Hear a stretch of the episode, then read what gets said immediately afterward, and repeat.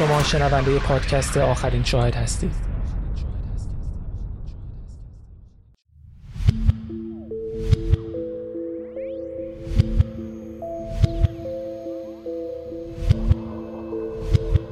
جنیفر پن. قسمت آخر.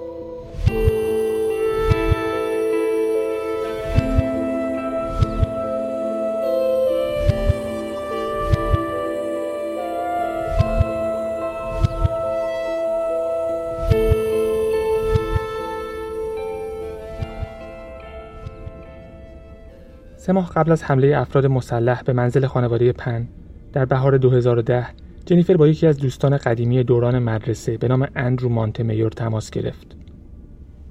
این همون اندروی بود که جنیفر در اولین مصاحبه با کاراگاه اسلید گفت در روز حمله باهاش تماس گرفته. همون اندروی که وقتی بعدا دوباره داستان رو تعریف می‌کرد یادش اومد شب حمله هم یک تماس کوتاه با اون داشته. اندرو و جنیفر در مقطع راهنمایی به یک مدرسه می‌رفتن. جنیفر درباره وضعیت وحشتناک زندگیش به اندرو گفت و اینکه والدینش تک تک جزئیات زندگیش رو کنترل می‌کنن. اندرو گفت جنیفر رو درک می‌کنه و خودش هم یک بار به کشتن پدرش فکر کرده. این حرف اندرو مثل جرقه در ذهن جنیفر بود و در اوایل تابستان 2010 شروع به نقشه کشیدن برای دنیایی بدون پدرش کرده بود. اندرو جنیفر رو به هم ریکاردو دانکن معرفی کرد. اونا نقشه کشیدن تا ریکاردو پدر جنیفر رو در پارکینگ محل کارش به قتل برسونه. جنیفر 1500 دلار از تدریس پیانو کنار گذاشته بود. اون رو به ریکاردو داد و گفت برای مشخص کردن روز حمله باهاش تماس می‌گیره. در جولای 2010 جنیفر با ریکاردو تماس گرفت و ازش خواست با هم قهوه بخورن. در وضعیتی عصبی و آشفته بود و از اندرو خواست والدینش رو به قتل برسونه. ریکاردو همون مرد سیاه پوستی بود که عموی جنیفر اون رو با جنیفر در کافی شاپ دیده بود. ریکاردو می‌گفت یک بار از جنیفر پول گرفته اما فقط 200 دلار بوده و پول رو هم بهش پس داده و درخواستش برای کشتن والدینش رو هم نپذیرفته. بعد از اون جنیفر به سراغ دوست پسر سابقش یعنی دنیل وونگ رفت. جنیفر از حساب و کتاب والدینش خبر داشت و می‌دونست وضعیت مالیشون چطوره. اگر والدینش میمردن نیم میلیون دلار به ارث می‌برد. می‌تونستن با دنیل یه خونه بخرن و یک زندگی عادی داشته باشن.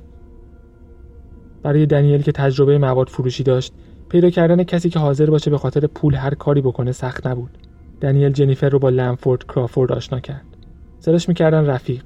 دنیل یه آیفون به جنیفر داد تا بتونن بدون اینکه کسی بفهمه با هم در تماس باشن. جنیفر از اون گوشی استفاده می‌کرد تا به دنیل و کرافورد زنگ بزنه. بعضی اوقات سیم کارت رو در می آورد و تو گوشی خودش میذاشت. کرافورد دو نفر دیگر رو هم اجیر کرد. دیوید میلوگنم و اریک کارتی که قرار بود ماشین رو پیدا کنه و رانندگی کنه. پولی که برای هر کدوم از والدین می‌خواستن 5000 دلار بود. در مجموع ده هزار دلار. اگر یادتون باشه دنیل هم عمدن یا سهوا در مصاحبهش دقیقا به همین مبلغ ده هزار دلار اشاره کرده بود. جنیفر مبلغ کمی رو به عنوان پیش پرداخت داد. قرار بود دو هزار دلار در جریان حمله بهشون داده بشه و باقی مبلغ هم بعد از اینکه جنیفر بیمه عمر والدینش رو دریافت کرد. قرار بود حمله در روز دوم نوامبر انجام بشه. اما صبح اون روز جنیفر یک پیامک از دنیل دریافت کرد. دنیل با جنیفر صادق بود. اون با یه نفر دیگه دوست شده بود و با هم زندگی می‌کردن. گفت همون احساسی رو به اون دختر داره که جنیفر به دنیل داره. جنیفر گفت اگر چنین احساسی بهش داری پس برنامهمون با رفیق رو کنسل کن. دنیل گفت فکر کردم این کارا به خاطر خودته.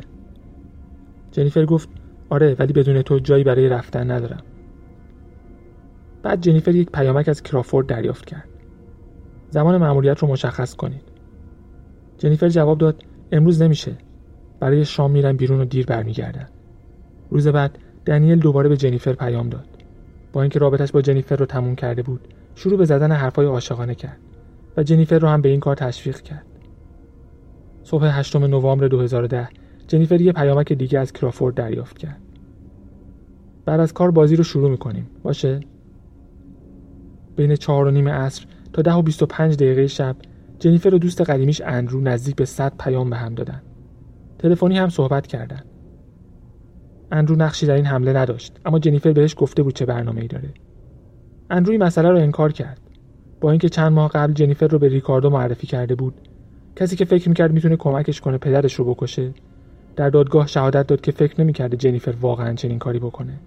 محتوای پیامهایی که دادن مشخص نیست چون جنیفر اونا رو قبل از حمله پاک کرد ساعت 6 و 12 دقیقه عصر لنفورد کرافورد به جنیفر زنگ زد وقتش رسیده بود بعد از اینکه جنیفر با دوستش ایدریان تلویزیون تماشا کرد و ایدریان رفت جنیفر و دنیل پیامهای زیادی به هم دادن و درباره مسائل بی ربط صحبت کردند. ساعت 9:35 دقیقه شب دیوید میل وگنم با جنیفر تماس گرفت. بهش خبر داد که نزدیکن. جنیفر بعد از قطع کردن گوشی در اتاقش رو باز کرد و به طبقه پایین رفت. به مادرش شب به خیر گفت. به سمت در ورودی خونه رفت و قفلش رو باز کرد. دو دقیقه بعد از ساعت ده جنیفر به سمت اتاقی که کنار اتاق خواب والدینش بود و پدرش اونجا خوابیده بود رفت. چراغ رو برای چند لحظه روشن کرد و بعد خاموش کرد. چیزی که در تصویر دوربین مداربسته خونه‌ای که اون طرف خیابون بود ضبط شده بود. دو دقیقه بعد دیوید میل وگنم دوباره تماس گرفت. این بار بیشتر از سه دقیقه صحبت کردن. چند ثانیه بعد از قطع کردن تلفن یه ماشین اجاره جلوی خونشون توقف کرد و لنفورد کرافورد، دیوید میل وگنم و اریک کارتی از در جلوی خونه وارد شدند.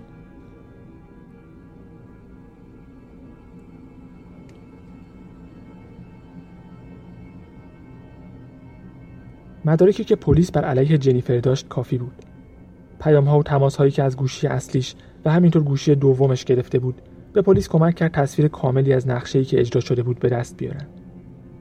فقط باید بیشتر بهش فشار می آوردن تا اعتراف کنه. اما جنیفر اعتراف نکرد. به جای اعتراف کردن چندین ساعت از مصاحبه را صرف تعریف کردن داستانی از نحوه طراحی حمله کرد. گفت نقشه این بوده که خودش رو بکشن نه والدینش رو. و چون نمی‌خواست با خودکشی خانوادش رو شرمنده کنه یه نقشه پیچیده طراحی کرده بود که در اون به قتل برسه.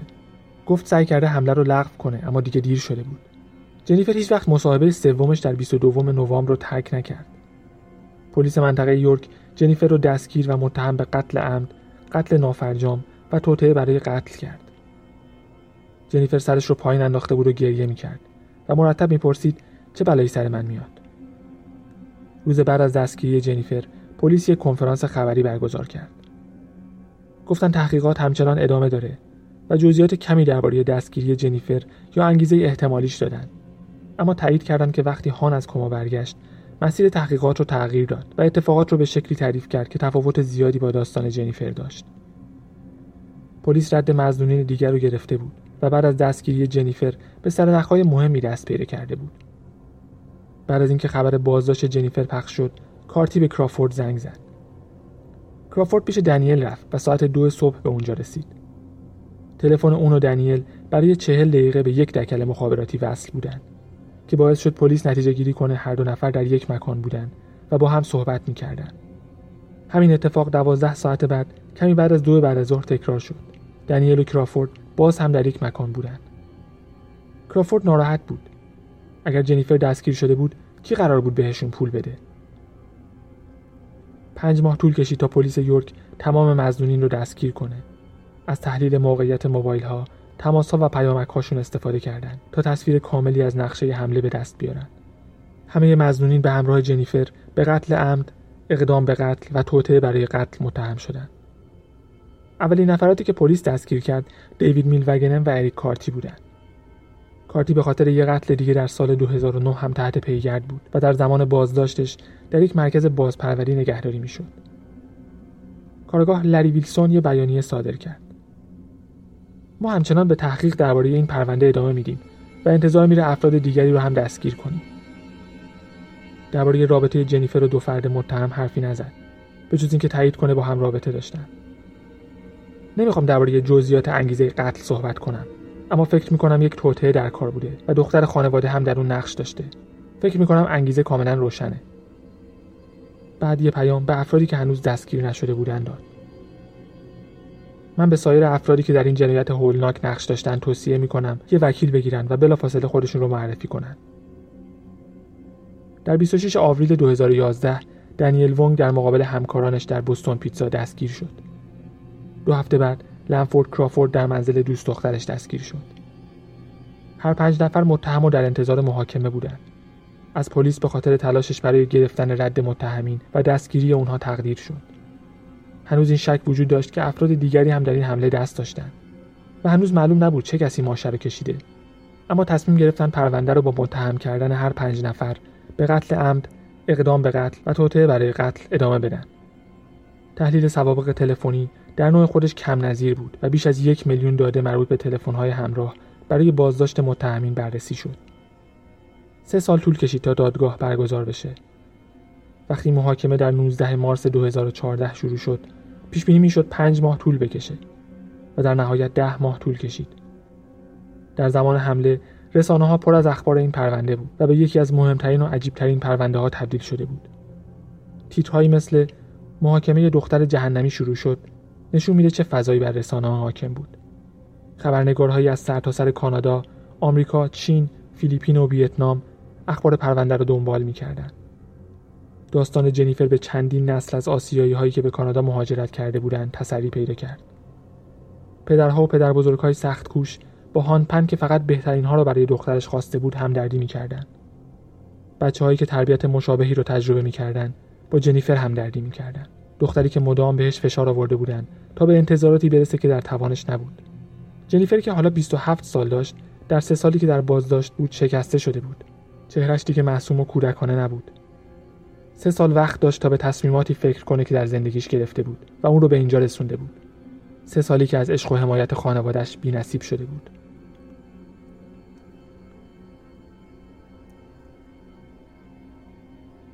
هر پنج متهم با هم محاکمه شدند. هر پنج نفر گفتن گناهکار نیستند. قاضی بازول به هیئت منصفه گفت اینکه هر پنج متهم با هم محاکمه میشن به این معنا نیست که باید حکم مشابهی دریافت کنند. دادگاه مملو از جمعیت بود. پنج متهم با دستبند و زنجیری که به پاشون وصل بود وارد دادگاه شدند.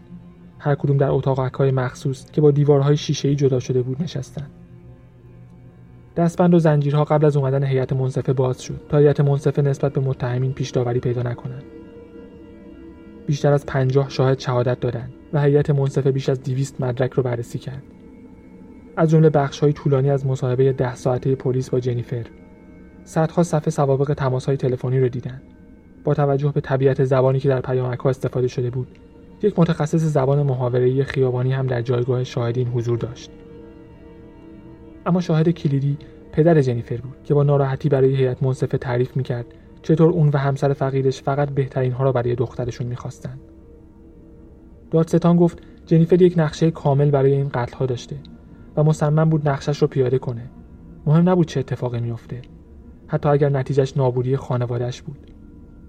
گفت انگیزه همدستانش پول بوده و اگرچه همشون ماشه را نکشیدن اما همه در اجرای نقشه کشتن والدینش مشارکت داشتند. نظریه پلیس این بود که جنیفر یک حمله رو طراحی کرده تا والدینش در اون کشته بشن و جنیفر و برادرش پول زیادی رو به ارث ببرن. به هر کدوم حداقل نیم میلیون دلار می‌رسید و جنیفر امیدوار بود با این پول بتونه دنیل رو دوباره به سمت خودش بکشه.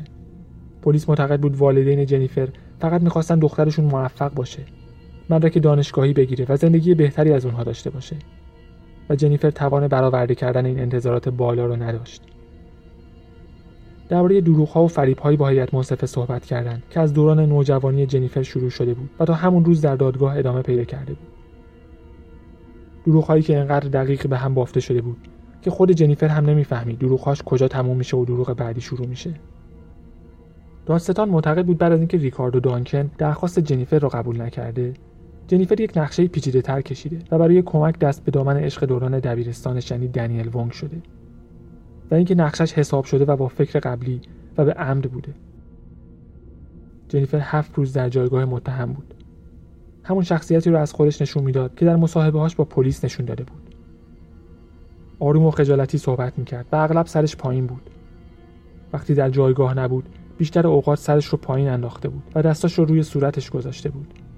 با درموندگی سعی می‌کرد هیئت منصفه رو متقاعد کنه که اگرچه در آگوست 2010 درخواست حمله به پدرش رو داده اما بعدا نظرش تغییر کرده. گفت فقط می‌خواسته خودش رو بکشن و به خاطر این آدم کش اجیر کرده که ننگ خودکشی رو پیشونی خانوادش نمونه. گفت هیچ وقت نمی‌خواسته والدینش هدف قرار بگیرن و قرار بوده خودش رو بکشن. وکیل جنیفر ادی کارتی رو یک قاتل روانی می‌دونست که از لغو برنامه حمله توسط جنیفر و اینکه خسارت 8500 دلاریش پرداخت نشده ناراحت بوده. گفت اتفاقات اون شب نباید رخ می‌داد و جنیفر دخالتی در این نقشه نداشته. گفت این یه دزدی بی برنامه و با عجله توسط چند احمق بوده و اریک کارتی کسی بوده که دستور شلیک داده چون پولی که می‌خواسته رو به دست نیاورده. اریک کارتی اگرچه در این دادگاه محاکمه می‌شد اما به خاطر پرونده قتل سال 2009 محکوم به حبس ابد بود. قتلی که در زمان حمله به خونه پن به خاطرش تحت پیگرد بود. اریک چیزی برای از دست دادن نداشت و ساده بود که اون رو قاتل جلوه بدن. اریک پنج ماه در دادگاه حضور داشت اما وکیلش بیمار شد و نتونست دفاع از اون رو ادامه بده. به خاطر همین کارتی از روند محاکمه خارج شد و دادگاهش به آینده موکول شد. وکیل جنیفر در مقابل هیئت منصفه اقرار کرد که جنیفر سابقه دروغگویی داره. اما این فقط یه روش برای محافظت از خودش در دوران نوجوانی بوده. گفت نباید به قتل محکوم بشه و نباید حتی یک لحظه شک کنن که اون قصد آسیب رسوندن به والدینش رو داشته. حالا که کارتی از دادگاه خارج شده بود وکلای دنیل کرافورد و ویل مگنم ادعا می‌کردند مدارک برای محکوم کردن این سه نفر کافی نیست. هیچ نمونه دی ای در دادگاه ارائه نشد. پزشک قانونی هم هیچ مدرکی از خونه به دست نیاورده بود. نه لباس خونی و نه اسلحه ای گفتن اگر اونطور که وکیل جنیفر میگه این یه دزدی بی برنامه و عجله بوده چرا هیچ مدرک فیزیکی به جا نمونده؟ وکیل دنیل گفت می‌خواید موکل من رو به خاطر چند تا پیامک به قتل محکوم کنید؟ اون دنیل رو یک مرد سخت کوش با تحصیلات دانشگاهی توصیف کرد که ترومپت می‌زده و جنیفر اون رو تحت کنترل خودش گرفته. گفت جنیفر یه دروغگوی روانیه که بازی های کثیفی با ذهن دنیل کرده. وقتی پدر جنیفر در جایگاه شاهد حاضر شد دو مترجم ویتنامی هم در کنارش بودن به دخترش نگاه نمی‌کرد. گفت این جنایت زندگیش رو از هم پاشونده و خودش هم نمی‌دونه چطور جون سالم به در برده. با لحنی غمگین برای دادگاه توضیح داد که به همراه همسرش یک دهه دروغگویی جنیفر رو تحمل کردند. نتیجه گیری هیئت منصفه چهار روز طول کشید. و در 13 دسامبر 2014 در ساعت یک و 20 دقیقه ظهر هیئت منصفه به قاضی بازول اعلام کرد که به جمع بندی رسیده. متهمین در جایگاه قرار گرفتن تا حکمشون خونده بشه. جنیفر پن، دیوید میل وگنم، دانیل وونگ و لنفورد کرافورد برای قتل بیکاپن و اقدام به قتل هانپن گناهکار شناخته شدند. جنیفر مثل همیشه سرش رو پایین انداخت و گریه کرد. این بار اشکاش واقعی بود.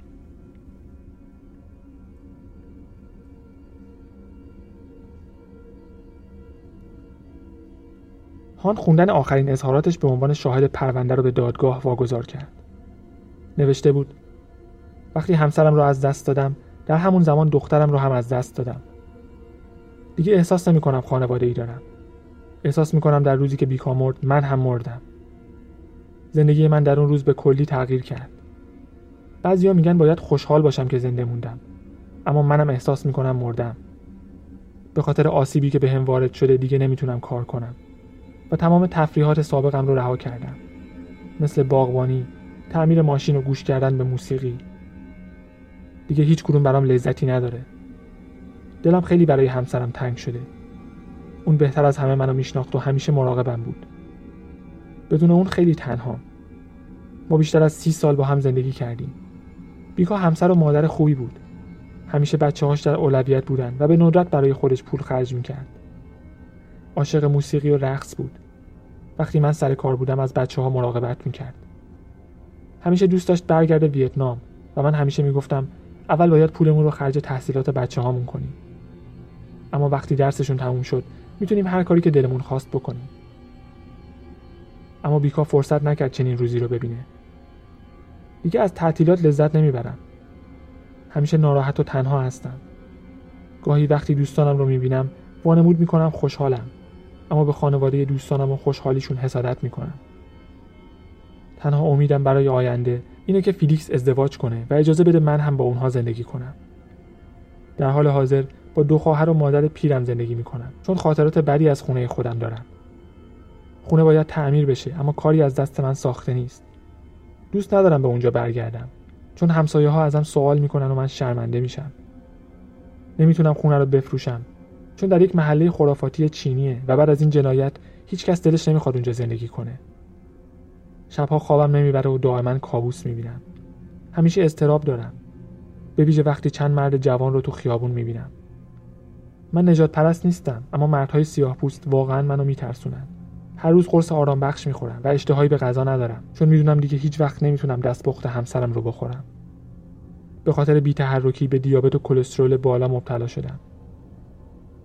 زندگی من به کل تغییر کرده. با برادر و خواهرهام در سالگرد مرگ همسرم و روزهای تعطیل به مزارش میرم و برام خیلی سخته که به یاد بیارم چطور از دنیا رفت و چه بلایی سر زندگیم اومد. من خیلی تنهام و هیچ کس نیست که باهاش صحبت کنم. چون پسرم فیلیکس علاقه ای نداره درباره اتفاقاتی که افتاد صحبت کنه. فقط می‌خواد همه چیز رو فراموش کنه. نمی‌خواد اسم خواهرش رو بشنوه و نمی‌خواد بدونه تو دادگاه چه اتفاقی افتاد. فیلیکس منزوی شده و آدم متفاوتی شده. نمی‌خواد تو تورنتو دنبال کار بگرده چون احساس می‌کنه سابقه خانوادگی بدی داره. چون همه درباره قتل مادرش می‌دونن. امیدوارم دخترم جنیفر به اتفاقی که برای خانوادهش افتاده فکر کنه و یک روز به انسان خوب و صادقی تبدیل بشه.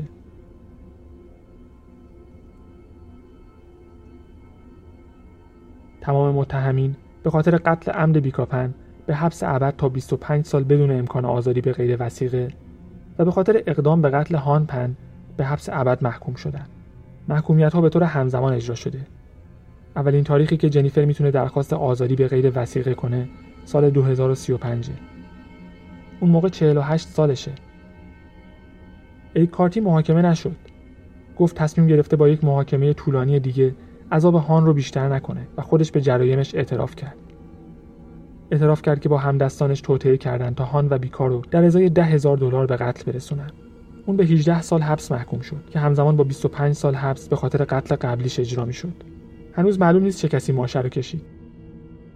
تمام این اتفاقات وحشتناک مادری که به سرش شلیک شد و آخرین کلماتش این بود که به دخترش کاری نداشته باشن پدری که به گونهش شلیک شد و به شکل معجزه آسایی زنده موند به خاطر عشق بیمارگونه جنیفر به مردی بود که عاشق جنیفر نبود Bye.